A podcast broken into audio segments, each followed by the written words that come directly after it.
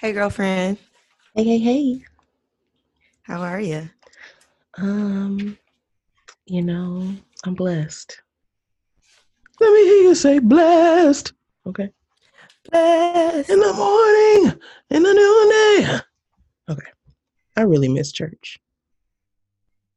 You know, you can get your word online. It's just not the same. It's not the same. I need like an extended praise and worship. Like I need to hear the organ go, dun, dun, dun, you know, like 3-4 times. What'd it do? Dun, dun, dun. You know what I'm talking about too. I feel that completely, 100%. Well, hopefully I can bring you a little joy. Yeah. Sure. First of all, who calling us? That's what I'm trying to figure out. Not at 11:51. I don't take calls before noon. Girl. From people I don't know. Girl. Anywho, hopefully this will bring you some sort of, you know, joy and a word, if you will, that will connect you back to the church house. Okay. Thank you. So, I was talking to a friend of mine, basically extended family, and he just was saying word after word to me. And I'm like, let me write this down because this is my revelation this week because yes. Mm-hmm. So, we were talking about how at this point in our lives, everybody has a journey, right? Mm-hmm. And your journey is not like mine. You know, my assignment is my assignment. Mm-hmm. Period. Like what I was called to do may not be or may not look like what you were called to do. It may look way different than yours. But the point is to this revelation is that we all have to do the work. That's the key right there. Everybody got to do their own work. Whatever that work looks like for you may be different for me, but it's not my responsibility to do the work for you.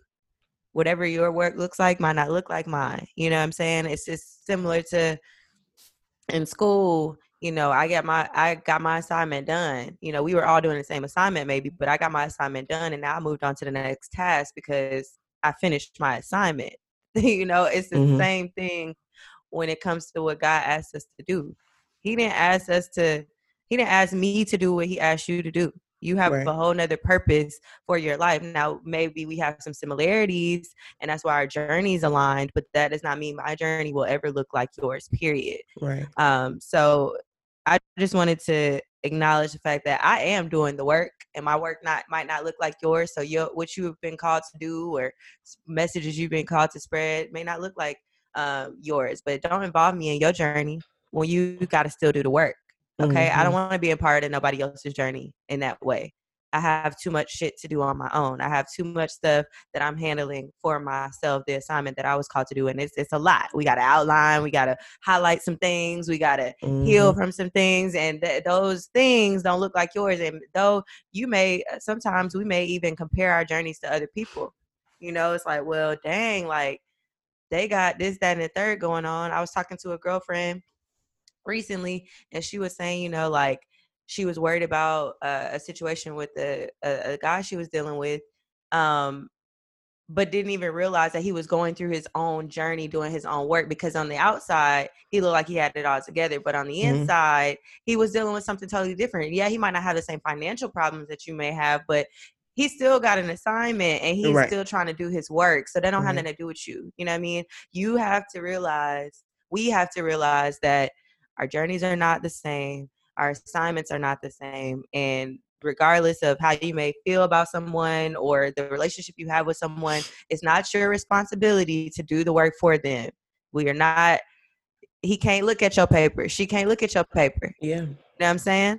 It's just, it is what it is. At a certain level, a certain age, you got to take responsibility for the work that you were assigned to do. And that's it. Absolutely. That's beautiful. That was a beautiful word. Thank you, sister. I've been reflecting on that for a couple of days. I could tell, okay, because you came in swift, okay? Swift and to the point. I was trying to get you in and out of church today. Listen, you would be an impact today, okay? That was wonderful. Well, hey, girlfriends. Hey, girlfriend. Hey, girlfriend. Oh, I'm E. And I'm Sammy, and we're back for another episode of the Girlfriends Podcast today. Excuse my voice. It's a little early on this side. It's early over here, too. Shit for me. Right. Let me stop. I be getting up. Like, I mean, you know, I be up at 7, but it's still... I don't be talking at 7. Okay. I really wish I could be one of those people. What, up at 7? Who just be up like in the morning. Like I had to become that person. Like I have to intentionally set my bed. I have a bedtime reminder alarm. I do too, and I don't pay attention to that shit. At 11:45, it tells me it's time to go to bed. Do I go to bed at 11:45? Never. But I do attempt to. And so then from there, my body clock naturally just starts to transfer over, because then my bedtime alarm or my alarm wakes me up at 7 a.m. every day, no matter what. So from there, and usually now I get up at like 6:40-ish because I'm just like ready to get up and do something, you know? But by 7, I'm looking like, all right. And sometimes, like, I'm not really doing anything until, like, now, you know, 8, 9 o'clock. But at least I know I'm up and I've washed my face at least or something, drank some water, like, just really just get up and, like, even pray or meditate or something in the morning, because at that point, your body may not want to do anything necessarily, but at least you're up and you're not wasting any time. And then for me, obviously, like, I'm already behind, so I just got to get my ass up. So, yeah. Makes sense. Yeah. But anywho. We got some WCWs this week. I really don't. I'm not going to lie. I don't either. I haven't been inspired. I really don't either. I mean, shout out to all of the female creators that got to work on Black is King. Yes. Because y'all did a wonderful job. Yes. Beautiful. Beautiful gowns. Beautiful gowns. Beautiful production. Mm-hmm. Beautiful story. Period. Period. That's all I can say. Yeah, I don't know anybody in particular, but yeah, for sure, everybody that worked on that production, all the women, especially the Black designers who were involved, for sure. We'll dedicate our WCW this week to you guys. Yeah, you ladies. Shout out to Zerina Akers, who's Beyonce's stylist, who served as costume director for Black is King. So she really showed your ass. She really showed your ass. She went off. I'm talking about the details, honey. Girl, like hold on. I got to spruce me up a little bit, because my God, I was looking like an android on here. And I paid too much money for this Mac. Okay. Hurt. Apple, you need to get it together. But yeah, shout out to Zerina Akers, because you did that, sis. Thank you, sister. Did it. All right. Well, since that was pretty short and brief, what y'all on? What y'all on in music? Okay, so I really haven't been listening to a lot of music this week either. I've been like catching up on podcasts that I missed out on, but I was in the car with my mom and a song came on. I was like, oh, this is the jam. And it was actually Teacher Moses, who I love. But she had a song, and this is like old Teacher Moses. She had a project in 2014 called Cognac and Conversation, and there's a song on there called All I Ever Wanted, featuring Rick Ross, and it's a bop. I have that. I really do. I loved it because it samples one of my favorite songs ever, which is Lord Jesus. And as soon as I want to talk about it, I can't remember the name. Is Lucini by Camp Lo, which samples Adventures in the Land of Music by, I cannot remember the band's name, but like, you know, that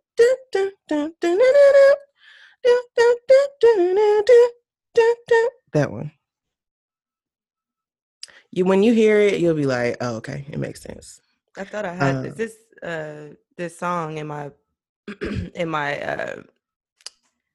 library, but I don't. I've never heard this song before, but I'll check it out for sure. Yeah, I do love a good teacher. Love a good teacher. She's honestly has some. She had a great collab with K. Tronada on his last project. Yes, and it's one of my favorite songs called Culture. highly suggest you check it out if you have not. Again, this is the third week that we are going to sing K. Tronada's praises because he's amazing. He's been going off. He's been going off, and he's been going off for a long time. He's been very consistent throughout his entire career. Like, every remix, every project is a bop. Like, I just love the way he works with artists. And I really can't wait for Outside to open again so I can go to a K. Tronada show. Yeah, I was fortunate enough to experience him and talk to him at Broccoli City Fest back 2014, 2015, when they first ever Broccoli City Fest. And he's so sweet, very humble. You wouldn't even think twice about, you know, how amazing he is artistically or creatively, because he's just like a normal guy, which is tight. I wanted to share, and I'm surprised you haven't listened, but B7, Brandy, we didn't talk about that. Oh, Lord, I haven't had the time to get into B7. I haven't listened to all of it now. I'm not going to lie. I haven't listened to all of it. I was getting through it, but she has a few collaborations on here. Sarai, I think that's how you say it. Chance the Rapper is featured on Baby Mama, so it's not his song. And then Daniel Caesar is on Love Again as well. But, I mean, she's giving vocal. She's giving... Of course. She's giving range. She's a vocal Bible. Why would she not give vocal? She's giving vocal. She's giving range. A lot of our mutual friends have listened to it, so that's a good sign. You know, it's a definitely mature album from Brandy, and I enjoy it. I can't tell you that I have like a favorite or anything right now. I'm still getting through it, but definitely check it out. It's B7 Brandy. He just came out I guess last Friday, and yeah, it's a good little bop. She has some extras where she's doing interviews about the album with Zane Lowe. She also discusses, I guess, just like an extra video on Apple Music where you can check out what she's talking about and finding herself and all these things. So, yeah, check out my girl Brandy, B7. It's worth the listen. And then my phone is acting stupid per usual. I wanted to tell y'all more songs that I've been listening to. There's a song called, I think it's called, it's my hood pick of the week. It's called Wrist Froze. It's Bobby Fishscale featuring Pee Wee Longway. It's a good little bop. It's really encouraging, motivating you to get to the bread, which is something that I like to do. Yeah, I like to hear it. You know, I'm trying to welcome all sorts of abundance and things into my life. So, amen. Wrist Froze featuring Pee Wee Longway by Bobby Fishscale. Check that out. I went into a rabbit hole of Ariana Grande, since we are speaking of, you know, vocalists, vocal powerhouses. We're speaking of older music, and a friend of mine had never really gotten into Ariana Grande, and she actually has a song out with hold on, let me go to it real quick. She has a I'm trying to get to the song that I was thinking about, but it's fine. She has a song called Let Me Love You, though, which we've heard before featuring Lil Wayne. And I had to go back to how much I really love that song so much. It's Let Me Love You. And then Wayne come on there being Wayne. And it's just like it's such a great collaboration. Mm. She's one of those artists that you can like, you can put her with a rap icon or like, you know, a hip hop, pop fusion. And it don't sound like too, you know. It fits. Yeah, it makes sense. It fits. There was a song that I thought she had with 2 Chainz that just recently came out, but I can't find it right now. So I think he was on the 7 Rings remix.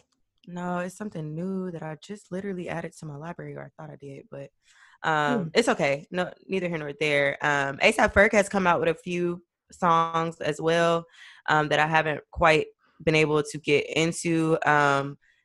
Move Your Hips is the one that I featuring Nicki Minaj and Made in Tokyo. That's doing pretty well.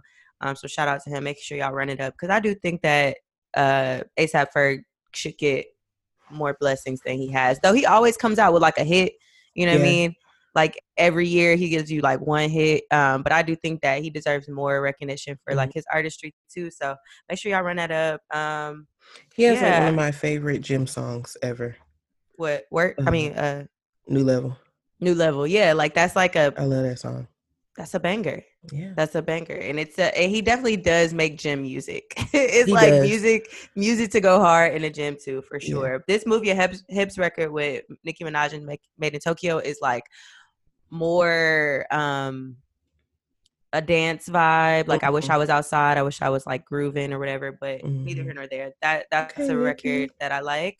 I see her trying to get these coins in before she go on maternity leave. Understood. Twinkle, twinkle. You know. Gotta do that when your man don't work. Okay, anyway.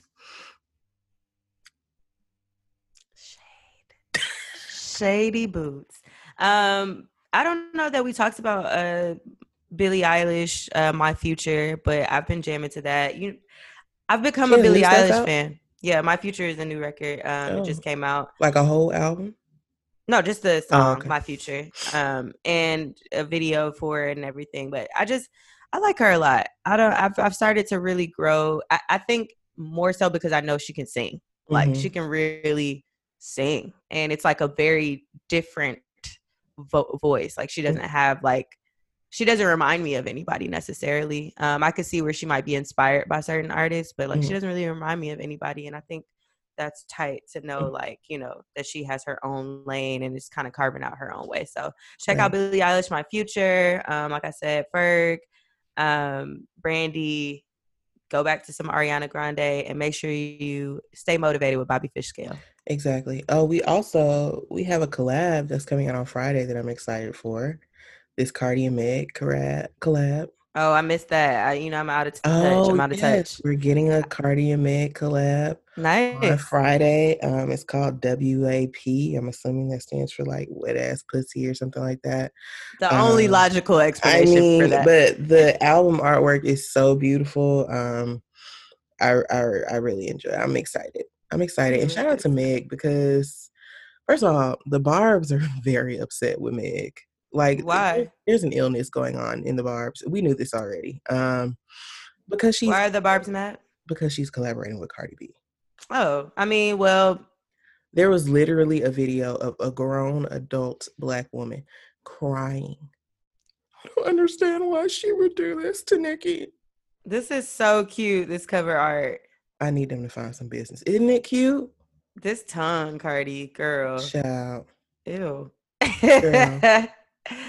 And they got the little earrings. You think they photoshopped this or they made them? I don't know.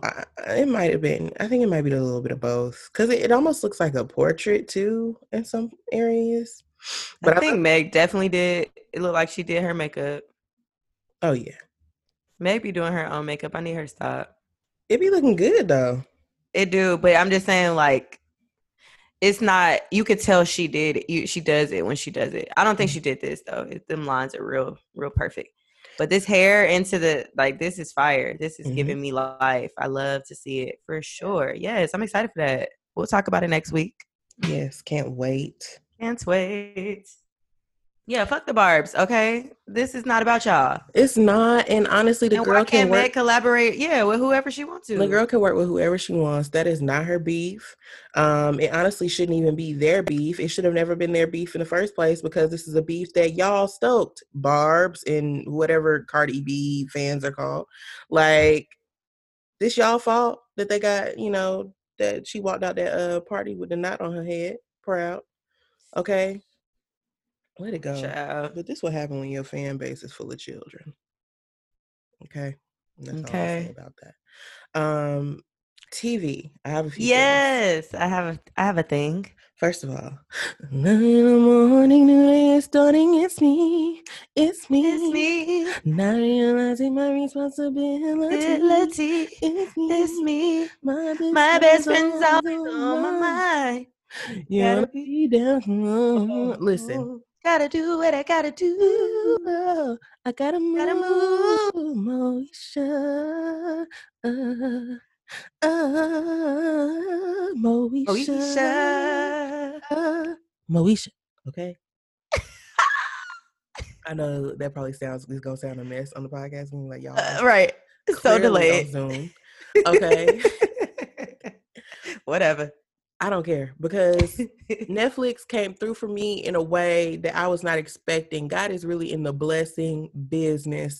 Amen. Because I was just thinking, you know, I just be thinking like, damn, I wish Girlfriends was on Netflix or on any streaming platform. I wish Moesha was on any streaming platform, like these iconic Black shows. And Netflix swept through last week and said, we have like these 7 of them hoes. These are the dates. Up. These and they're the not dates. Going anywhere anytime soon. This is not a you got 1 month and then it's out. Like, they gave us Moesha on August 1st. We're getting The Parkers next week, I believe. Amen. We're getting The Parkers is so underrated, bro. It really is underrated. Although I do hate that they made Kim dumber on The Parkers. On The Parkers. I didn't have to do that. Like, Kim was already great. She's funny as fuck. I have some more things to say about Kim later. They're giving us Sister. Yes. Okay. They're giving us Girlfriends. I think I said that. One on One. Classic. I haven't seen One on One since it was on television, bro. Or like clips on YouTube. That's what we have to do. Just go on YouTube to get clips. You don't understand. Okay. When I was a child, there was a funeral that I had to go to, unfortunately. All right. Mm-hmm. And it was in Virginia, but we were with our family in North Carolina, so we drove from North Carolina to Virginia for the funeral.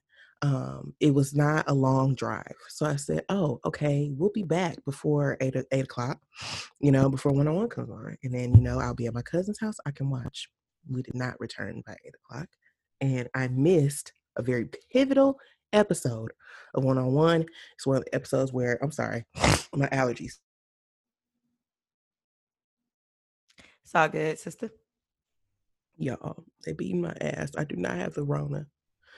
I do not. I pray you do not. Okay? Girl, I don't. But my allergies have been beating my ass. Yeah, I'm tired of it. You need to get you some bee pollen, girl. Oh, girl. Take that morning, that little half a teaspoon, then a teaspoon, girl, at work, and knock my shit right on out. I don't be sneezing, I don't be doing nothing. And I got me some more left in the fridge. If it want to act up again, we're going to put it in the tea. I mean, I need to find me some. But yes, it was one of the episodes where Tashina Arnold was on. She played Brianna's mom, who honestly, and I was talking to somebody about this on Twitter, the fact that her mom was a marine biologist living in Nova Scotia, like, we just love that kind of diversity, like, inclusion. Like, I'm sure all of the Black marine biologist mamas out there were like, yes, I feel seen. Right. I too live in Nova Scotia. I too am a marine biologist. Right. I like whales. I don't know. But yeah, they're giving us One on One. They're giving us Half and fucking Half, which is another iconic show. Very much so. Now, I really should have sang that theme song because that's my shit. At the time, that's the thing. You got to have a good theme song. But at the time that Half and Half used to come on, I definitely used to watch it, but it wasn't the show that I was excited most for. Mm-hmm. It wasn't like, I understand why it didn't do like what it could have. But, and maybe after... But maybe after, like, watching it again, I'm going to realize what it was. Because I think it was just something missing. I always wondered why, like, I wasn't as excited for Half and Half as I was for, like, One on One or, like, Moesha or, like, the other shows at the time. And in the shadiest news of them all, they're giving us the first 3 seasons of the game only. They said that BET shit, y'all can know that. First 3. Y'all can watch the rest somewhere else. And honestly, those are the only seasons that matter anyway. Yeah, it just started getting really weird. Very weird. I was like, why did y'all not just say that they moved to Atlanta? Y'all are trying to make Atlanta look like California, and it does not. It's only so much you can shoot in Atlantic Station. You're like a telenova after a while. Not a telenova. A telenovela. Telenovela. But yeah, I'm very excited. Shout out to Netflix. Shout out to Strong Black Lead and all the people over there because they really got that together. Now, if y'all would just give me Dream Girls on Netflix, honestly, truly, then that was just completed for me. But yeah, aside from that, I've been watching Moesha, realizing some things. I knew that when they said Moesha was coming on Netflix, I said, oh, y'all are gonna have a lot of hot takes. about Moesha and about Frank Mitchell in particular, because oh my terrible. Gosh, yeah. Terrible. I just watched the episode last night where Dee, who was a wonderful stepmother, wonderful woman, wonderful just figure period on the show. She was trying to teach Miles how to do some laundry and shit. You know, he was like, Dee is trying to teach me how not to be a burden on a woman when I grow up. And she was just teaching him laundry and cooking and cleaning. And Frank had a problem with that. I said, first of all, you know Miles not that cute. Frank, he need to learn how to do these things on his own. Eric, if you don't shut your ass up. But yeah. Yeah, no, I yes. I said, when y'all get to the episode where he called Moesha a hoe, it's going to be a hoe.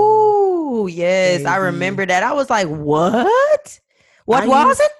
I used my voice notes on Twitter for the first time to talk about that scene. Because I remember you saw it vividly. Oh. I remember it. She came in the house. She had a little crop top on or whatever, because also when she got a little rose tattoo. And then Frank was like, Moesha, you went around here looking like a hoe. And Moesha was like, Daddy. And Dee was like, Frank. Frank. You sound just like her. Frank. So good. Frank.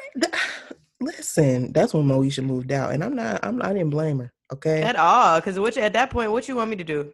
You I'm a call hoe, me a hoe, let me go bro. A hoe. Well, let this hoe not live in your house no more. Fuck you. Just me in my crop top. Ooh. Who do you think I am? Okay. This is me. What are you talking about? Listen. I'm going to go hoe. I'm a hoe. You know I'm a hoe. This me.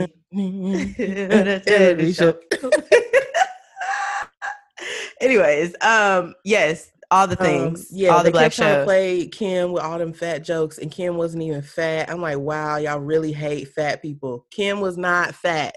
But you know, at that time, Hollywood, whatever, like, it was no, if you weren't Moesha size, you were fat. Exactly. And it's sad. And I'm just like, and it was a post floating around on Twitter yesterday where Kim had on like this Gaultier shirt on. Or whatever, and I'm like, wow, all the fat jokes, and she was wearing designer, bitch. Period. That should show you that she wasn't fat, because they not making no nothing in my size unless I got the coin, as Nene would say. Unless I got the coin. But anyway, so that's been great. It's been great to reminisce on that. I've also, I don't have a Greenleaf update this week. I'm about 2 episodes behind, but we'll get on that next week because next week is the series finale. Lord, amen. But I did watch The Umbrella Academy season 2. That's what I was about to say. I haven't finished it, so we let's not talk all details, but let's talk about how they opened up in the 60s, bitch. I was not expecting that. Man, I really did love this season. One of my favorite things is how they really expanded Allison's character. I'm so happy Allison did not feel like the token black character. Mm-hmm, mm-hmm. And when they landed in the 60s, I said, oh, my bitch is in Dallas of all places. I was like, oh. I was so concerned. I didn't know what was going to happen. We're not finna hit her with the racism. Like, let's be realistic here. Let's go. It's just so fun, not funny. When I see things, and this is what I wanted to talk about specifically, like when I see things, I'm thinking like, wow, it's ironic that they're talking about this when everything's going on, but everything has just been going on, and you can't, you have to talk about history. So if you land in the 60s, you have to talk about the fact that whites and blacks, you know, were separate, and that whites have hated black folks forever. So you have to talk about that. It's same with like, if you create a movie or a piece around 2020, like you have to wear mask, like that's just a part of life. Otherwise it's unrealistic, which Umbrella Academy is borderline unrealistic, but they make it so so timely, and like, you know, just them traveling back and forth in time. I think I was just very interested, and I thought it was very ironic that we were talking about issues that still affect us today. But neither here nor there. I really enjoyed the first few episodes that I've seen so far. It's like Umbrella Academy is such a great show. I'm grateful that a lot of people are getting onto it. And now, when you say that you are happy that they expanded her character, you don't feel like they did that in the season? Like, you don't feel like she was a part of the cast, or like she was a part, but I feel like we didn't get enough time with her as we did with other characters. Well, I think they were really trying to like build on what's her name, on Vanya. On Vanya, which I understand. She was like building up her like, you know, release, right, like power she didn't know she had. But we still got a lot of screen time with other characters. Diego had his own thing. Damn, what's the man that Klaus had his whole situation? You know what I'm saying? Like, Five had a whole thing going on. Like, everybody. But her situation was the fact that her daughter, and you know what I mean? That I feel like that was like the only thing we got from her. Yeah, but like that was her situation. I just kind of feel like now, in this, especially with what she's going through in the time period that she's in, we're seeing a lot more Allison than we did in the first season. Gotcha. And we're seeing a lot more like range from that actress in particular. And I see, that's like what I got. Oh, go ahead. No, I'm just saying, I like the way they wrote her, you know, this season. Like, you know, I don't know. It's kind of like a comeback story for her, because she, like, you know, at the end of last season, she couldn't talk. Mm-hmm. And now she's like this voice in the movement, you know. So that's true, yeah. So maybe that was a parallel for sure. Yeah. I think for me I enjoyed her in season one because I was seeing her do like action, like a lot of like, you know, her own stunted scenes, and like, you know, I was able to see a bit of her acting range in season one for me. But I do see what you mean, and I think that was probably intentional. I'm for sure intentional, so that it was that parallel of like, now you see that she has an actual voice, because I don't think that she knew in season one that she could have a voice for real, because she was trying to silence herself so she don't make those like same mistakes she made with her child. Which I'm excited. I'm grateful. I'm gonna finish it. I figured you had already finished it. You was gonna talk about it, but girl, I was trying to take my time too. Like, I really could have like sped through that shit. Yeah. But it took me a couple days. I literally just finished last night. Yeah, I was gonna finish last night and I ended up falling asleep. But I'm excited. I'm happy that Umbrella Academy came out. I haven't really watched anything else besides, of course, Black is King, which we spoke on already. But we can talk about it a little deeper. That was beautiful. It really gave me truly like The Wiz almost, in a sense of like, obviously it's not The Wiz at all, but like, just, you know, the musical aspect, the costume, the cinematography, the, you know, like all of the elements of the film itself were very, very intentional. And I think that was just kind of what I got from The Wiz being so classic, like such a classic story, Lion King being such a classic story. You're building upon something that already exists, but then making it Black as fuck. That and African as fuck. You know what I mean? Like, that in itself is just like, thank you. Yeah. Oh, child. We'll get into more of that later. I really did enjoy it, though, and it's just a lot visually. Like, I will admit, the first time that I watched it, I had just finished smoking, so that could be smoking with a SH. I had just finished, and it was a lot visually to take in. Like, it felt longer than it actually was, because it was just high quality visual, you know, like for an hour and a half. I had to pause it several times. I didn't really like, or go back like in the midst. I didn't watch it straight through, like, because of that. Like, I'm like, wait, what was that? Like, how did, you know? The transition.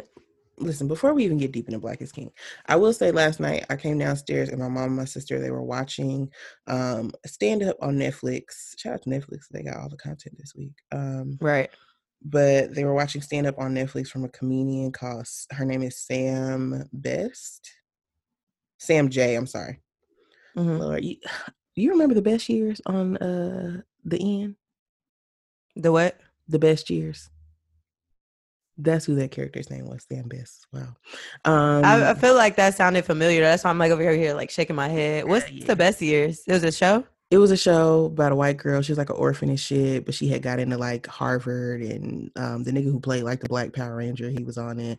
It was, yeah, it was a good show. Anyway, Sam J, she's a stand-up comedian, but she has a stand-up on Netflix right now called 3 in the Morning. Hilarious. Fucking hilarious. I highly suggest y'all check it out. It's not my first time seeing her do stand-up. I saw her do stand-up a couple years ago, I think on the Tonight Show. Mm-hmm. And she was hilarious then. And now she's like a writer. She's not on SNL, but she writes for SNL. Yeah, so now she has stand up on Netflix. So it was hella funny. Like, bruh, please watch. I was on the floor.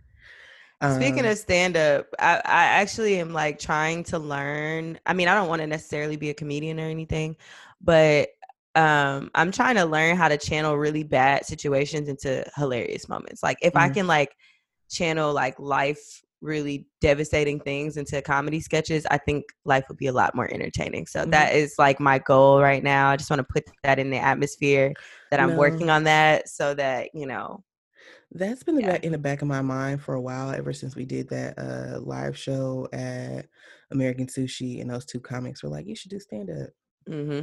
Yeah. But it's just such a task. Like you have to really like write. I feel like, I mean, you're really just telling stories. Yeah. But it still has to like the transitions and have like it's really a art form. Yeah. And I've seen my friends do it like in real life, get up on that stage, and it's really intimidating sometimes. So I do think it's just a matter of doing it. So yeah, we should challenge ourselves to like at least write it. Yeah. Because my life be jokes, bruh. Jokes. I have a joke in mind right now I would love to share, but I'm not. I'll share with you off the record. Okay. But yeah, did you have anything else? Nah. I mean, I told you, girl, I just watched Umbrella Academy, Black is King. I've been going between literally just those two within the last few days. I haven't had the opportunity to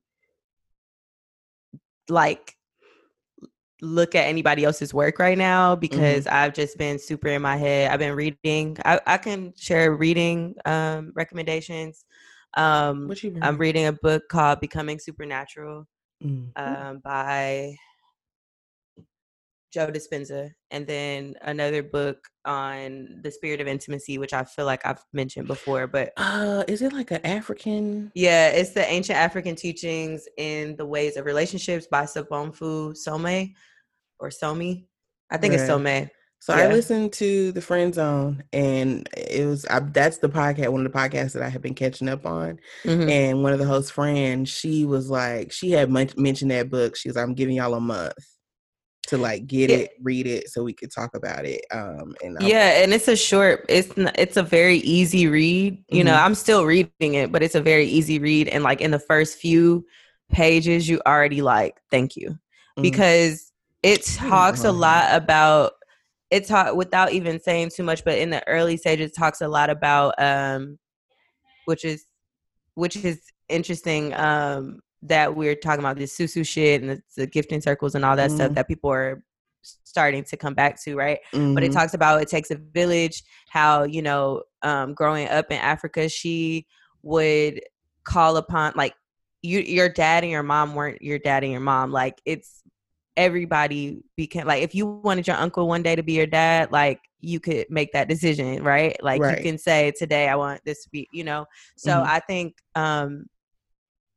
it's just a lot. I mean, even when it came to relationships, it really encourages you. Like in Africa, you know, we talk about, and even in India, we talk about how these people are nosy or like judgmental or whatever it is. That's not the case. It's just that they involve themselves in relationships and your business, because everything is working together. So if your relationship is not working, where as a village, you know, you go to your aunties, your sisters, whatever, and you talk about it with them, because the goal is to keep the relationship alive, you know. And maybe in Western culture that's not healthy, but like in our cultures and the way that our ancestors grew up, this is a positive way of you know, maintaining relationships and building upon legacy. And, you know, like a lot of, obviously in these cultures too, a lot of things are arranged. So like your family and my family coming together to like establish like a union is only going to build upon our success. So it kind of just delves into a lot of that. It's the spirit of intimacy. So it really just teaches you how to maintain like a relationship. Now with the Becoming Supernatural, that is basically talking about how common people are doing the uncommon. And it talks about just like scientifically how to tap into, or like how they studied how our energy shifts and like how to tap into like this other side of who we are. Right. He got a lot of pushback as a professional because people don't believe in that in his world and of science, but he has proof with researchers and all this stuff and it's like a how-to guide to tapping into who you are. So really great books that I've been reading. I've mentioned, you know, another book that I read this year, Dodging Energy Vampires. Like, I'm just really trying to like I'm not usually a self-help. I hadn't in my former life of reading, but in most recent, like, I've just needed these types of books to really like give me some more answers about the things that I've already been questioning. So yeah, really dope books to get into. That's dope. Yeah. I've been trying to challenge myself to read more. Same. Cause it's just like, I get so caught up in like other shit. Like, I don't really think to like, let me pull out a book, but I do have, I think really, really what it is that I'm not using social media right now. So the times that I would do that, I could just pull out this book and say, you know what, let me just spend this time in my Uber or wherever it is that I'm like naturally going to pull out my phone to get on Instagram or Twitter. I can use that time to read a couple pages out of a book. Like, it's so much more beneficial to me than spending like all of my time, because you know how consuming that shit can be.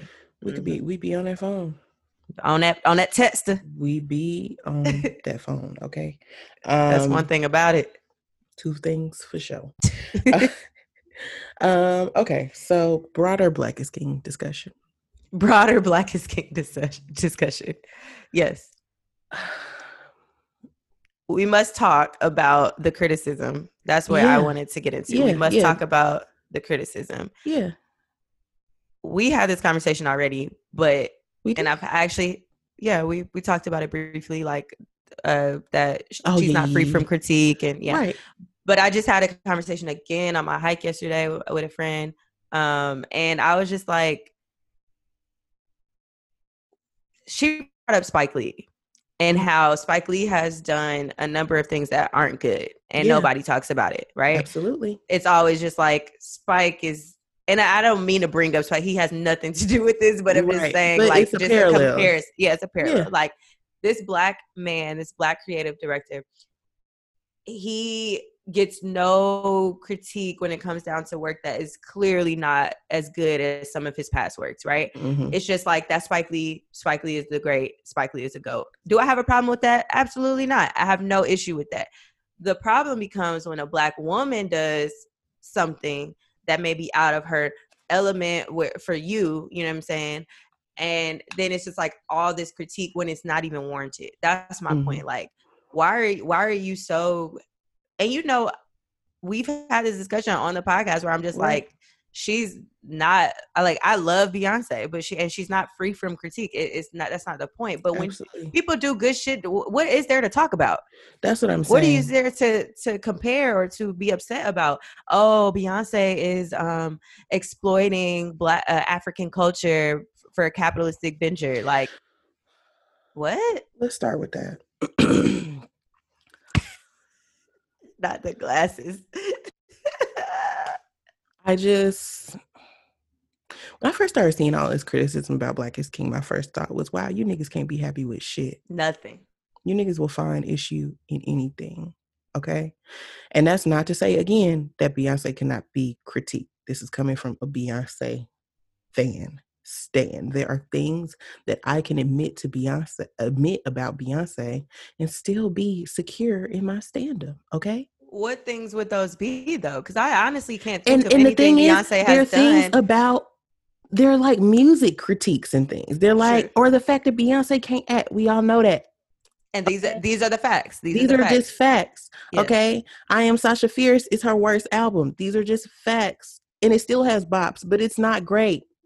it's as a whole, it's not great. Like, there are things like that. You know what I'm saying? Like, Darian was not cute. Like, okay, thank you. I those are probably the only, because I couldn't think. I'm like, what has she done that's terrible? Yeah, some of her acting, but she did. I will say she gradually got better. Like, that's the thing about Beyonce. It's like, maybe she wasn't the best actress to begin with, but as she's grown and even in her performance, you know what I'm saying, you see the growth, and that is something that a lot of people can't say. Like, the people who are critiquing and judgmental about this thing, this is my issue. It's like, what are you doing?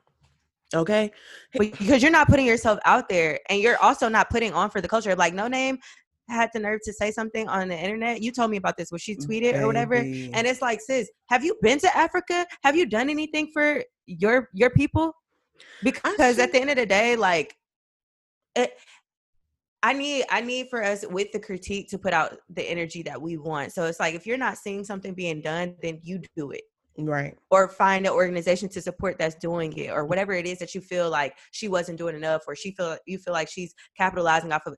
At the end of the day, she is her craft, and the time she's putting into things, the money that she's putting into these productions and things like that. Of course, you got to make money back like that. Right. She's not doing this shit for free. Fucking Beyonce. She is Beyonce. She is a woman who has worked 20 plus years, worked hard 20 plus years, and is continuing to reap the benefits of her hard work. Beyonce is not no bitch that just grew up into some shit and now she rich. Okay. You know what I'm saying? Like, Beyonce is not Blue Ivy. Okay. Right, and that's no shade to Blue Ivy, but Beyonce, they have very different childhoods. Okay. Right. And even still, it's like, you know what I mean? Based upon the way that she's probably raised. Right. But based upon the way Blue Ivy is probably being raised or will be raised, she's still going to have like a grounded, you know what I mean? Exactly. Like, and it's exactly. Just at the end of the day, regardless of if she made it from the ground up or not, the point is that she worked her ass off. She worked her ass off to get where she is now. So of course she's going to make money. She's going to make a large amount of money. She's fucking Beyonce. Y'all can't sit up here and have the conversation of who's the best entertainer in the world, Michael Jackson or Beyonce. And then when Beyonce does some shit, say, oh, she's a capitalist. She doesn't make money. She doesn't, you know, da-da-da-da. First of all, we live in a capitalist country, period. Everybody takes part in capitalism every day. Including you. Like, listen, when you press go on that Amazon, capitalism, okay? When you fucking go to Walmart or some shit like that, capitalism, like, it all connects. Capitalism is about rich people or rich companies making profit and then not sewing it back into their employees or the community at large. Okay? Everybody is capitalist in this country. We all benefit from it in some way, or we're all shitted on by it in some way. I'm sorry. You know what I'm saying? So this whole conversation of, oh, Beyonce, I wish, you know, Beyonce, her, you know, it's dripping in capitalism and wealth and da da da da. First of all, why would anything that Beyonce does not cause a shit ton of money? She's fucking Beyonce. If Beyonce went out here and put out some poo, y'all would be talking about how it's not of Beyonce quality. And so, it's on Disney Plus. Like, what are you talking about? Of course. Like, okay. And why wouldn't you want to see Black people, African people draped in the riches of gold that we are supposed to be draped in anyway? Like, these are the images that we need to see. What are you saying? I don't understand the critique. I really don't. I don't even know why people are talking about it. Disney is a conservative company. So for this even to be on their platform is a big deal, okay? Disney would never put no shit like this out, ever, okay? It is before Beyonce came along. It's a big fucking deal, okay? Mm-hmm. I'm like, bruh, you got to stop. But also, Beyonce is not going to solve world hunger. She's not going to solve the whole capitalism problem. There are richer people than Beyonce in this world who don't do half of what Beyonce does philanthropically. Mm-hmm. Like, Jeff Bezos is on the cusp of being a trillionaire. And even with the billions, with the hundreds of billions that he has now, he can stop so much, but he does not. Okay, because Jeff Bezos does shit like, I'm going to create a fund of $100 million, and over the next 10 years, we will da-da-da. You know what I'm saying? He does shit like that.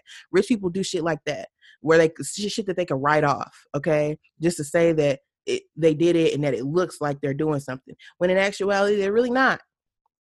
Okay.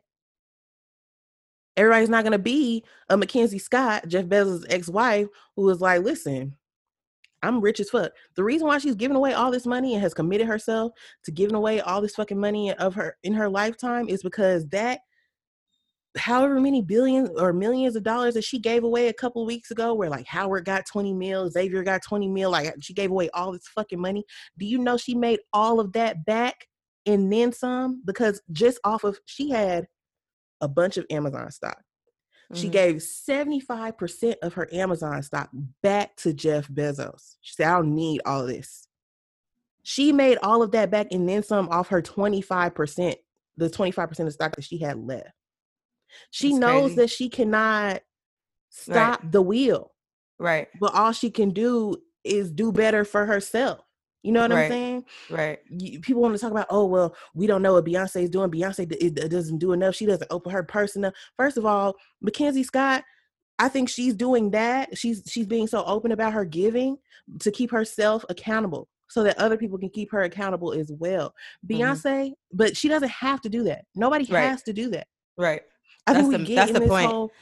Because at the end of the day, there's things that we do that we don't publicize. We don't have to publicize everything. And I think, and I hate to always bring it back to social media, but that really is the cause of illness for a lot of y'all niggas. It really makes y'all think that somebody has to sit up here and document every time they give, every time they do something well. And that shit is so, do something, good for other people. And it's so performative. I don't fucking have to tell y'all how much money I donated to this fund and that fund, or how I dropped something and somebody GoFundMe, or how I Cash App somebody who didn't have, no money for it. I don't have to tell y'all shit like that. Mm-hmm. You know what I'm saying? All that matters is that I do it. Mm-hmm. I got an uncle right now who just be rich as fuck, and he just be dropping money, and he don't say shit. Beyonce got whole apartment buildings, homeless shelters, fucking beauty schools and shit. I'm like, just the essence of her doing this, what we spoke about, who our WCWs were this week. Her doing this and employing Black creators in all facets, from production assistants to cinematographers to costume designers, choreographers, dancers, models, actresses, everything. Even the people behind the camera. Bringing exactly the cinematographer, the DP, the whoever, all these people are Black. I'm sure there were white people involved too, but I'm just saying, like, for the most part, she really made an effort to include, like, it's so many people that were like, oh my gosh, so grateful Black is King is out, because I was so grateful to be a part of this production. Like, that's a life-changing moment. She's just doing that off the strength of just selecting the bare minimum of just selecting people and employing them to be a part of something so as big as who she is, right? And then on top of that, I believe that we often critique our women, which was my initial point, so much more, so much harder than we do anybody else. Mm-hmm. And I don't know why that is, when we carry most, and we've talked about this on past episodes, we carry most of the burden of the world. So it's like, damn, on top of me trying to do good, you can't just accept me for doing good.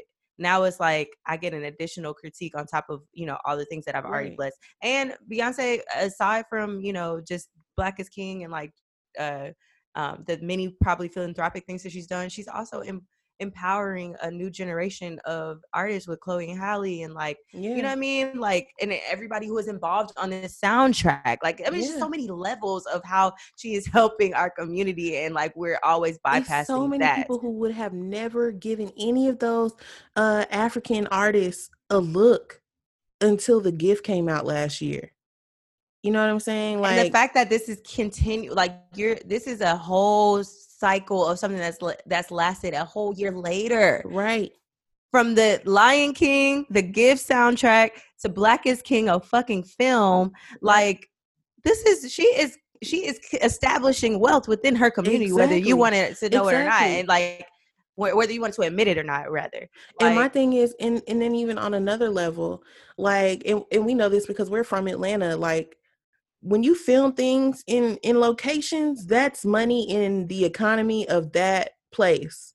This lady filmed on location in Africa. I can't remember the exact countries and stuff because, you know, I hate to just like broad, like say like just Africa. But she was on location in those countries, mm-hmm. and that's money sold into the economy of those countries. Whether it was, you know, a long shoot or a short shoot, that's still bread, you know what I'm saying, that they would not have seen otherwise. That's still, you know, people who are looking and being like, wow, that's a really beautiful place, I would love to go there, where is that? And it's somewhere in Africa. Now look at you, you going to the damn motherland because, you know, Beyonce or whoever then exposed you to some shit that you was never, you know, privy to. Yeah, exactly. Privy to before. But this whole conversation of, oh, she's, you know, exploiting Africa and things like that. First, and who is it even for? Africa, they don't even have Disney Plus. Disney partnered with 3 networks across Africa and the Middle East to broadcast Black is King. Now everybody does not have, you know, the channel that they work with. I think in some countries in like West Africa and stuff like that, or in South Africa, it's like a paid channel, like a paid like a cable thing. But I'm like, shit, we gotta pay for Disney Plus. It's the same fucking thing. Because Disney Plus sure did snatch away them free trials right before. Right on. Okay, they said no. Y'all not finna watch this and then cancel it. Nope, you're gonna give us our $7. Thanks. Okay. And so, and speaking of being available in the Middle East, the brown, I like that she included brown girls in, you know, that part of the film, because that was such an impactful. I think, I don't even know that she knew that it was gonna impact so many people globally, but like obviously brown skinned girl, you know, like. That is a big part of, you know, what people are struggling with in India and the Middle East of like, you know, colorism and all the things. And so I was just really, really happy to see that she included all brown girls and black girls in that in that part of that video. Made me cry a little bit. I shed a little tear because I was just like, wow, this is so beautiful. And I love that she made it clear. You know, when Brown Skin Girl first came out, it was this whole debate, you know, like, who is it for? And it's like, no, I mean, she very clearly gives examples of the type of brown that she's talking about. Like, you know, like, it's okay, like, lighter skinned women, everything is not going to be for you because the world caters to you in a way that it does not cater to darker skinned women.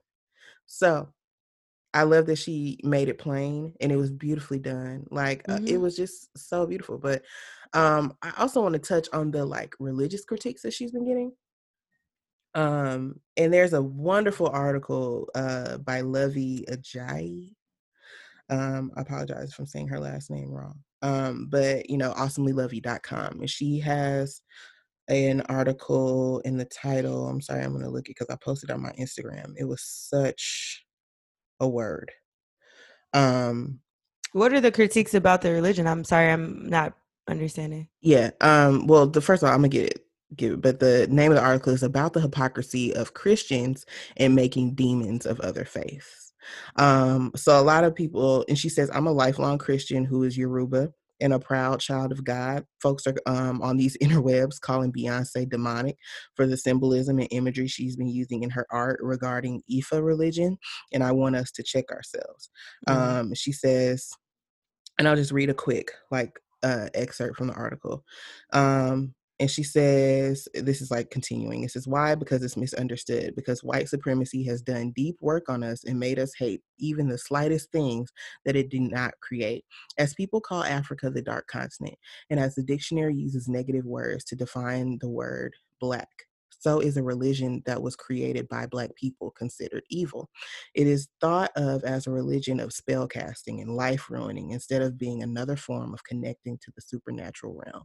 The debates online about Black is King are also loud amongst Nigerian, Levy is Nigerian, who are Christians. It's not surprising, but it does take me aback because if we especially shouldn't be so othering, because we especially shouldn't be so othering of Ifa when some of our version of Christianity resembles it. There's an arm of Niger Christianity called Celestial Church of Christ, which to me feels like a mesh of Ifa and modern Christianity. So it's wild to see how folks who could practice Sele or even cherubim or seraphim, I'm sorry if I'm saying those things wrong, could fix mouth to critique it when their practices and symbols aren't all that dissimilar. She said there are countless parallels in Ifa and Christianity, and I wonder why people won't ask themselves the necessary questions to make these connections. Are prayers not chants? Isn't the whole book of Psalms a collection of invocations? Are some prayers not curses? Anyone who has been to a night vigil or a Redeemed church got to know that they've heard a few of those. And then she like posts something that she wrote in her book, but her caption is like, isn't baptism a water ritual? What is the Holy Communion if not the symbolic feasting of flesh and blood? Why is it cute when Catholics do it on Sundays, but when it's presented as a thing in Ifa, it's barbaric or demonic? Aren't Orishas similar to saints? Black is King has brought forth even more debate as Christians accuse Beyonce of practicing witchcraft for elevating Ifa symbolism. Folks are quick to demonize someone else's spirituality, as if Christianity isn't steeped in rituals, as if one supreme creator is not what most of them believe, as if only the God that has been painted as white with flat iron hair is valid. Maybe not flat iron hair. She's hilarious. Maybe us Christians should go face our own demons of the countless cruelty people under our own umbrella of faith have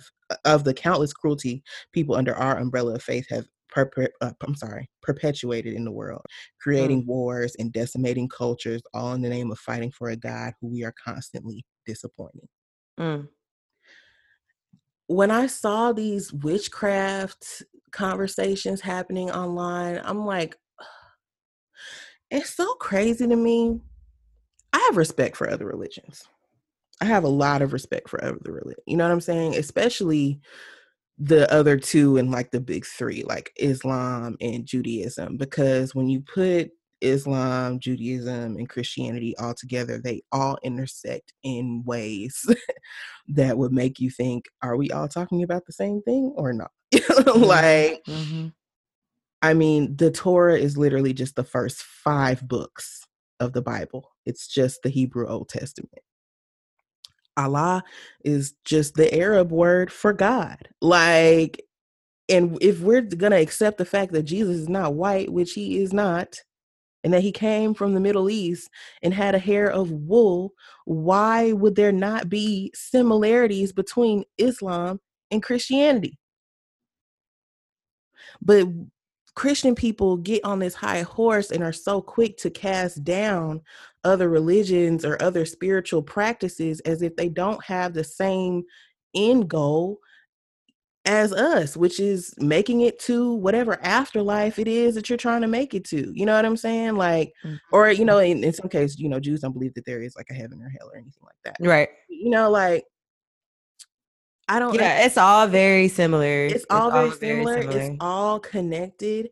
And I think we just really, and the fact that people, oh, well, people, these things are, you know, I saw someone, a girl on Twitter, she like made a thread and it wasn't like bashing. It was actually very informative, but she was still saying that the shit was like witchcraft. She's like, you don't understand, like Orishas are not to be played with. And there are people who do like some serious stuff with the da-da-da. And I'm just like, okay, so you're telling me that, you know, there are people, radical people who do bad things with that religion, you know what I'm saying? But there are radical Christians who do bad things in the name of Jesus, and there are radical Muslims who do bad things in the name of Allah and Muhammad.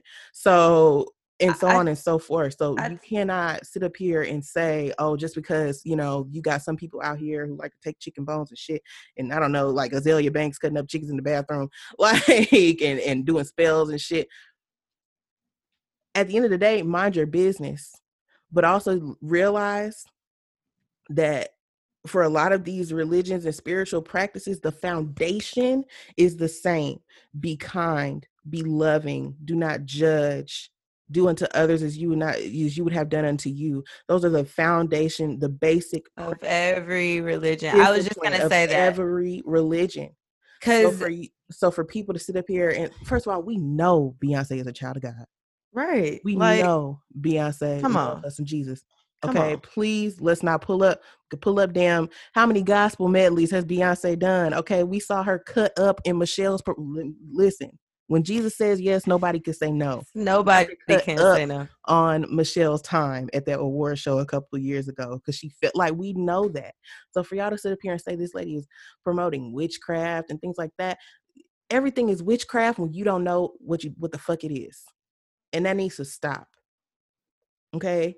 But these are the same folks who mamas and daddy wouldn't let them watch Harry Potter and shit. That shit is not real either. Not saying that like the spirituality and stuff isn't real, but like anything that is not of God is a bad thing. But you don't understand that God literally created everything. So to think that some of these things are not connected is wild. I just recently, within the last few months, I read my Bible, got my Bible right here. Oh, that's a Rouse receipt, but Bible right here. But I had been going through this thing of, realizing or understanding that, it's a very westernized organization. Like, it's a lot of things that are in this Bible were made. Just like the mark of the beast, or it's talking about tattooing, or certain, not to pierce your body or to do anything to your body. You were made as you're supposed to, right? But then you think about in our culture in Africa, or tribal cultures throughout history, these markings are ancient cultural, spiritual, even rituals that happen. And to think that something was written in the Bible that contradicts that, it's okay, this is not all real, But then when you compare, as you were comparing different religions and how the basis and the foundation of it is the same, or that in Muslim culture, or religion, there's Allah and then there's someone else. And I want to say Muhammad or that's Jesus, or I mean? So the fact that we see these same things, it's something has to be real about this. So there's definitely a higher being. Well, however you subscribe to what that higher being is your business. And it doesn't matter, as long as we continue to uphold and uplift those same values in the way that we want to treat one another. Because at the end of the day, like you said, there are definitely good and bad people in anything, any organization and any organized practice. There's going to be good and bad, and there are people who take it too far, to the extreme. And I think everybody interprets it differently. Yeah, for sure. And when I say take it to the extreme, they're extremists, for sure, Christians. I've experienced it in church, where it's or my mom has experienced that, coming up and going to growing up in a holiness church, where it's you have to wear your pants down. Your skirt below you. What pants? Right. What pants? If you're a woman, you're not wearing no pants. You're not wearing pants. You ain't wearing jewelry, no makeup, none of that. And it's just okay, that's a little extreme. Though we believe the same thing, it's a little extreme to believe, to just establish that dynamic. But I don't know. I have been very cautious about subscribing to religion and not spirituality, because I just believe that. And obviously, I've grown up Christian. My mama is a saint, but and my dad, very much so in the church and very active. So it's not something that I'm saying that I'm not. But at the same time, I just believe that, we have to really think about some of the things that we're reading and taking in, and take everything that you're consuming, whether it be from the Buddhist religion or culture, to Muslim faith, to Christianity, whatever it is. You take what you can from the teachings and apply it to life, to where you can continue to be a good person, an upstanding person, and also treat people the way that they should be treated, in the way that you want. And the same applies to, I talked about this before, Buddha. Being a Buddhist is you basically are just it's an energetic thing. It's an orbit thing. So whatever you bring into your life is what you expect to, whatever you put out into the world is what you expect to get back. And that's essentially what all of it is. Like, we literally believe the same thing. Like, we know that there's something. I mean, unless you just don't believe that there's anything after death, like, then that's where we vary. But I want people to study more about African teachings, and because I think we have, as Christians, gotten very wrapped up into white man's. Yeah. The white man's, and I mean, belief. Let's not act like Christianity was not a thing on the continent before white people came in, you know, like, and that's what I'm saying. Like, and I think that's what she was trying to show. We had our own ways of connecting with God before white people ever showed up in Africa. But that's what I'm saying. But it wasn't, it's not what Christianity looks like to us, what we subscribe to today. Like, we believe these things. Like, I mean, I use the examples of the marking of the beast because that is it in itself is shown historically. Like, that cannot be true. Like, that God can't be, I mean, cause we both have ink. Like, we both have tattoos. We both gotten our ears pierced. Like, it's no, I don't believe that God is going to punish me for marking my body the way that my ancestors did, you know what I mean? For purpose of, like, for art form, for creative expression, for ritual, like, these are things that were established here and put on earth. I don't believe that everything is bad, is my point. And a lot of the things that we've been taught over the years are said to be, like, you know, a way for white people specifically to control, through organized religion, what they've done throughout history. You know, even in India, that's what they did. They separated people by religion because they felt like, you know, if you're not subscribed to this, then you're not Christian, or you're not a good person if you don't subscribe to what I wrote in this book. Like, what? I don't know. Yes, it was. Yes, the religion was there before, but we didn't practice it the same at all. It didn't look like it didn't look like that at all. And I think, you know, it's definitely adapted over times. And even now you know, we have our own sectors of Christianity. You know, you have, like, the AME church and things like that. Like, and we have our own ways of doing things, our own ways of connecting and praising God. But at the end of the day, for Christians, I just really want people to realize that no one person is perfect. And that's the whole basis of the Bible. Nobody is perfect. Died for our sins. He died for our sins. So to sit up here and say, "Oh, this is witchcraft," and and it's just like, oh, what? Who are you to judge? I just want people to look into what she's saying and these, like, what they mean. Like, you know what I mean? Like, because we hear certain things and it's like, oh, that's witchcraft. You know what I mean? Or we hear certain things and we believe that that's, like, a negative thing, but you don't even know what it is. You know what I mean? Like, do your research, do your Googles, and, like, figure out. And then from there you can decide, you know, maybe there are certain symbolisms. Cause I think a lot of where this is coming from too is because most recently through, like, the Pizzagate and all that stuff, that people are finding symbols in music and in videos. Like, I was reading about Justin Bieber's video that he put out, that, like, poppy electronic song. I can't remember the name of it right now, but, like, it's a video that came out a couple years ago, and there's hella, like, symbols of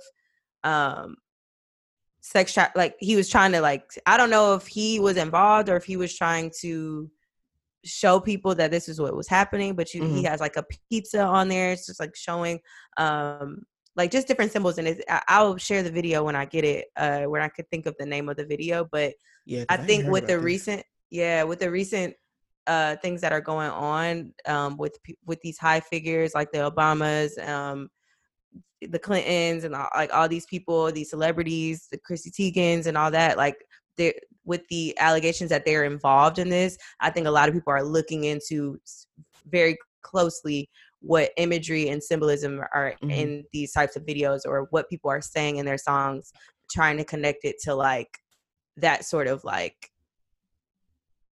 madness that is going on, that we know is true, like the sex trafficking and things like that. But so I think that's why people are, like, overly analyzing too, like, because people have said that Beyonce and Jay-Z are part of Illuminati and all that stuff. So and when you reach a certain level of power and influence and impact, that's what they're gonna try to paint you out to be, like this, like, exactly negative figure. But we know, like you said, she a child of God, and that's right. Like, but I have two last points that I forgot to bring up when we were talking about capitalism. One, the whole thing, I can't agree with some of people saying, oh, well, you know, we need art that doesn't always tie back to us being kings and queens and stuff like that, because we didn't all descend from kings and queens. I agree. I don't know where the fuck I came from, okay? I could very well not have no royalty in my lineage at all. But I think the point in that is not that you don't have royalty, and you do. Black, that's the point. Like, I understand, like, I get that, but the point I was trying to make is the fact that it's literally a film based on The Lion King. So why would it not be regal? Right. It's for sure about a prince. But I still think at the end of the day, what Beyonce is trying to really get to people is to show that we are royalty, though. Like, we didn't, though your dad or your grandparents or whoever, your great-grands, your ancestors may not have been physically a king, we were, all of us, like, that's the idea of the spirit of intimacy. There's regality and being Black. Yeah. Like, you were royal because you were Black. Period. Yeah. I get that. But I also get the other hand of, like, okay, everybody did not descend from king and queens. There are a lot of people in the middle, and, you know, we need to tell their stories too. Like, I just got my Telfar notice that it says, hold on, let's see. It says, I'm weak. I'm so weak. They are petty for this. Please look at this. I literally small black bag Thursday. Okay. Did I want the small? I did want the small black. Okay. Say less. Say less, y'all. The small black bag coming out tomorrow. Say if less. You're listening to this, 12 period. PM. But yeah, and then my second point was, you know, when you were talking about, you brought up a great point of, like, when we talk about capitalism, you know, it's never directed to the men or anything like that. It's always about the woman. But there's even some, like, selective criticism when it comes to women, because this conversation is never had about Rihanna. And as much as I love Rihanna, Rihanna is selling Mary Kay. She has underwear and lingerie and shit. She has a whole luxury line. She's got skincare. If anybody is a capitalist, you know, like, Beyonce is a capitalist too. They, first of all, they work in a capitalist. The entertainment industry, period, is a capitalist industry. So you have to make money. You have to make money. We have to make money. Like, I don't have to. Everybody has to make money. Yeah, but so it's like, but the fact that this conversation is never brought up when it comes to Rihanna and all of the things that she's doing. Rihanna puts some shit out. It's like, take my coins. Here, have them, Rihanna. I'm so happy you're flourishing. I support you. Even one of the girls that brought up something about Beyonce and capitalism, somebody was in her replies and her tweets, and they found a tweet of her saying, I just love what Rihanna is doing and all of the avenue. You know, like, she was just praising Rihanna, and they're like, what's the difference? You know? This you? What? Right. This you? What is the difference? I think, one, I don't think Black people, yes, could we acknowledge, like, that there are Black capitalists? Yes. But Black people, like, that's I feel like we need to start with the white folks first. Because they're the ones, we are a part of the system. Everybody's a part of the system, and everybody perpetuates it, but nobody perpetuates it as badly as some white, rich-ass white folks do, or these white folks that are in power in these, like, incredibly rich companies. You know what I'm saying? Like, we need to touch on them first. Nope. I agree. Before we come on here and start criticizing our own, like, please stop. Please stop. Like, we can have the conversation, sure, but it's never, it's just never really balanced. Like, at the end of the day, I just want some of y'all to admit that y'all just don't like Beyonce. You could just say that. At the core, that's what it is. Just, you could just say that you don't like Beyonce. She want to be so different, that's what I'm saying. Like, because I mean, there were a lot of people who did not follow Jesus and did not follow God. So, and I'm not comparing the two, but I'm just saying there are a lot of people who went against that because they didn't believe in it. And that is your ministry. Mm-hmm. If you do not support, then fine. But at the end of the day, we can't deny God's greatness. Okay. Just like there are a lot of people who may not subscribe to Girlfriends. You know what I mean? There's a lot of people who may not understand what the hell we're putting down. Right. But at the end of the day, you have to acknowledge greatness. Exactly. Okay? You have to acknowledge greatness. We're putting out, we're doing the work, going back to the work. We're doing the work. And Beyonce has been doing the work for years, and we cannot just try to dismiss what She's is been great. Doing excellent work in on her assignment. Okay, excellent. Black is King is a beautiful piece of work. And absolutely, you know, at the end of the day, I just. And again, none of this is to be said that Beyonce cannot be criticized. Nobody is above criticism. Critique. But I want y'all criticism and critique to be warranted. Let's talk about the bad acting, maybe. Let's talk about the, you know, like and you said, the project. Are you talking about Beyonce bad acting? Yeah, Beyonce. Oh, okay. I'm like, them actors in Black is King was good. That little boy. No. Black and King, yeah, he was great. Black is King. Excellent. But I'm talking about, you know, just if we're going to acknowledge things, let's acknowledge the things that really do deserve critique. I'm saying, like, but yeah. In other news, she got a black business. Let me see. I got one. Okay. So, go. And shout out to Twitter, because I love like this amplification of black businesses on Twitter, and everybody is just like, you know, giving them their shine and their retweets and things like that. I came across this young lady. I want to say her name is Ugo. I'm not sure though, but that's her Twitter name. Her Twitter name is _ UGCO. But she's a tattoo artist in Baltimore, black girl. And she has created her own before, during, and aftercare product for tattoos for sensitive skin. So she said, I'm a tattooist from Baltimore, and I've been spending the past couple of months creating my own before, you know, she said, safe for sensitive skin and a great addition to your skincare routine. So she's created these products, you know, for the girls that are getting tattoos out here, to help you through that journey. Nice. And so shout out to her. Her website is ugco.me, and there she has like places where you can book. She's only booking for October, okay, because she's booking busy for July, August, and September, okay. Love to see it. Listen, okay, but her products are also on the website as well. She has Tattoo Balm. Yeah, that's really it. She has Tattoo Balm, but she has like a singular. You can buy one, you can buy two for $18, you can buy four for $40. So what is the tattoo bomb? You just put it on the tattoo? Yeah, like, you know, I guess, you know, instead of buying, it's been so Lubriderm long. Or something. Yeah, or Lubriderm or what did I buy for my Aquaphor. Tattoo? Yeah, instead of buying something like that, you could use her product for, you know, the aftercare process. Nice. That's what's up. That's dope. Yeah. Oh, we'll just stick to her for the black people. Okay. I don't have one. I thought I had one, but I can't find it right now. Yeah. Shout out to that, because that's a very niche, like, you know, space to be in. And you know it's going to, like, be made with care and really, you know, paid attention to, because she herself is a tattoo artist. Exactly. So she has tattoos. Like, she knows exactly what your skin needs to heal from that. So shout out to her, because I think that's really dope. Hella tight. Yeah, I love it. Nice. Shout out to Young, honestly, Young BBQ. Happy belated birthday to Young BBQ. Yes. She just turned 21 yesterday. So crazy, because she's literally like... I'm old. Yeah, she's... No, I'm 27. Oh, yeah. But still, I'm starting to feel old.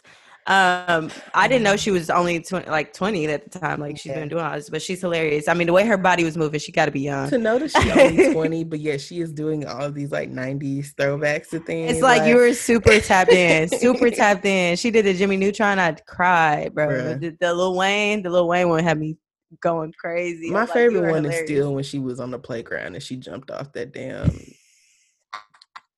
playset.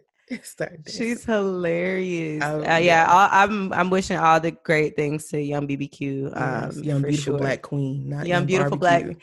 I did not know. I did not know, but I mean, shout out to her. I always think of ribs when I see her name, and that's not gonna stop. Not I always think of ribs. Listen, these are the facts. I've been wanting a good rib lately. Mm-mm.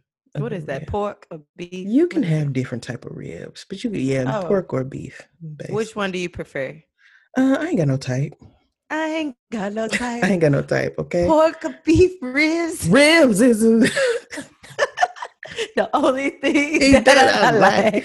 Okay? Shit, I don't give a fuck. I'm probably not even going to be able to tell the difference between the two if you sat it in front of me, okay? Because they should be cooked to the point where I can't tell the difference. Just slather on some sauce on them things. Slather some sauce on them things and fucking pass me the plate. I really do want some ribs.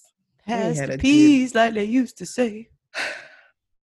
I can't. Okay, well, shout out to Young Barbecue for BBQ, excuse me, for reminding us of ribs. Yes. Neither here nor there. Thank you guys, girlfriends, guy friends, for tuning in to another episode. We appreciate you. I hope that you enjoyed the conversation and you continue to enjoy us every week. We are looking for people to bring on the podcast always. I just wanted to say that first and foremost. So if you have a girlfriend or guy friend that you know you think will be interesting, or you are the girlfriend or guy friend that wants to be featured, please hit us up. You can find me on social media at Sammy Approved, or well, I'm taking a hiatus, but I'm still there. At Sammy Approved or E. Yeah, you can find me on Twitter and Instagram at E Told You So. And of course, you can find the podcast at Girlfriends Pod on Instagram, Twitter, as well as liking us on Facebook. And you can contact us at girlfriendsthepodcast@gmail.com. Or you can visit our website at www.girlfriends.com. www. Yes. We love y'all. We talk to y'all soon. Love you. Bye. Bye.